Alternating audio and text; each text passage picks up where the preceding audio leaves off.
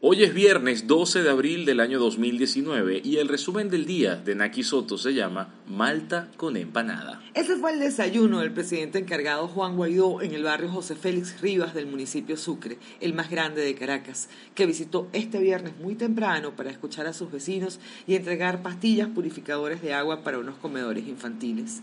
Guaidó madrugó al poder. En redes escribió: "Estamos enfocados en organizar a todos los sectores para cambiar la realidad que vivimos. Vivimos.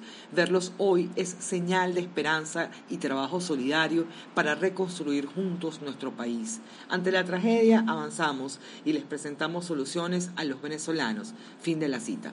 Esta noche, exageradamente maquillado, Nicolás repasó su versión de los sucesos de dos mil dos durante un supuesto encuentro con el Consejo de la Federación Mundial de Juventudes Democráticas.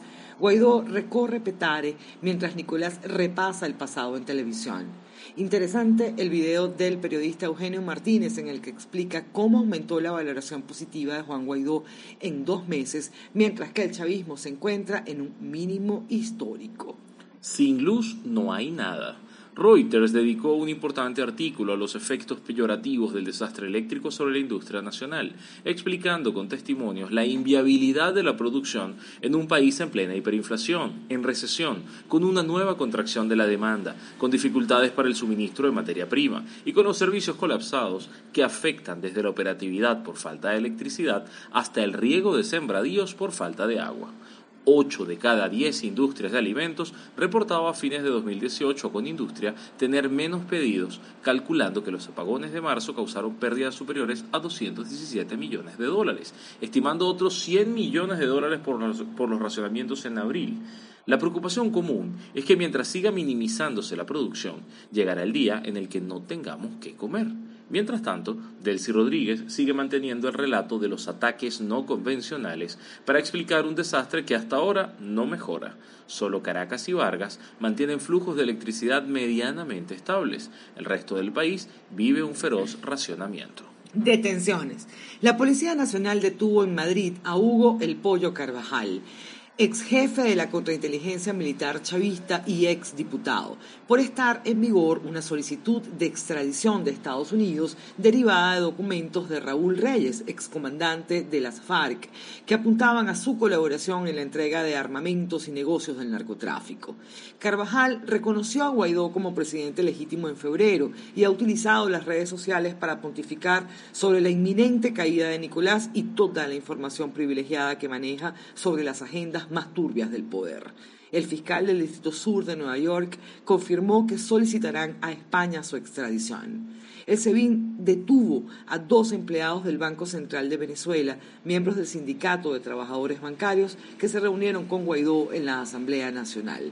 También hoy, el SEBIN le colocó otro grillete electrónico al comisario Iván Simonovis, quizás sea un detalle del sadismo gobernante, para recordar cómo lo inculparon por los sucesos del once de abril de dos mil dos. El desastre humanitario. La representante especial del secretario general de la ONU para la Infancia y los Conflictos Armados, Virginia Gamba, expresó lo siguiente, cita textual: "Creo que no hay agencia humanitaria que no esté preocupada, porque es un desastre humanitario mayor". Fin de la cita. Destacando que la falta de acceso para poder llevar la asistencia humanitaria es algo deplorable y reprochando que Nicolás no ponga las necesidades humanitarias por delante de su voluntad política. Gamba expresó también su preocupación por el impacto de los grandes flujos migratorios de venezolanos a otros países de Latinoamérica y alertó sobre los riesgos a los que se enfrentan los niños y adolescentes que abandonan Venezuela sin acompañantes, lo que aumenta su vulnerabilidad a sufrir violaciones de los derechos humanos. Por su parte, el representante especial de la ONU, Eduardo Stein, aseguró hoy en un foro organizado por el Banco Mundial que no se actuó de manera oportuna ante la crisis venezolana, reiterando datos que ratifican la condición de desastre humanitario.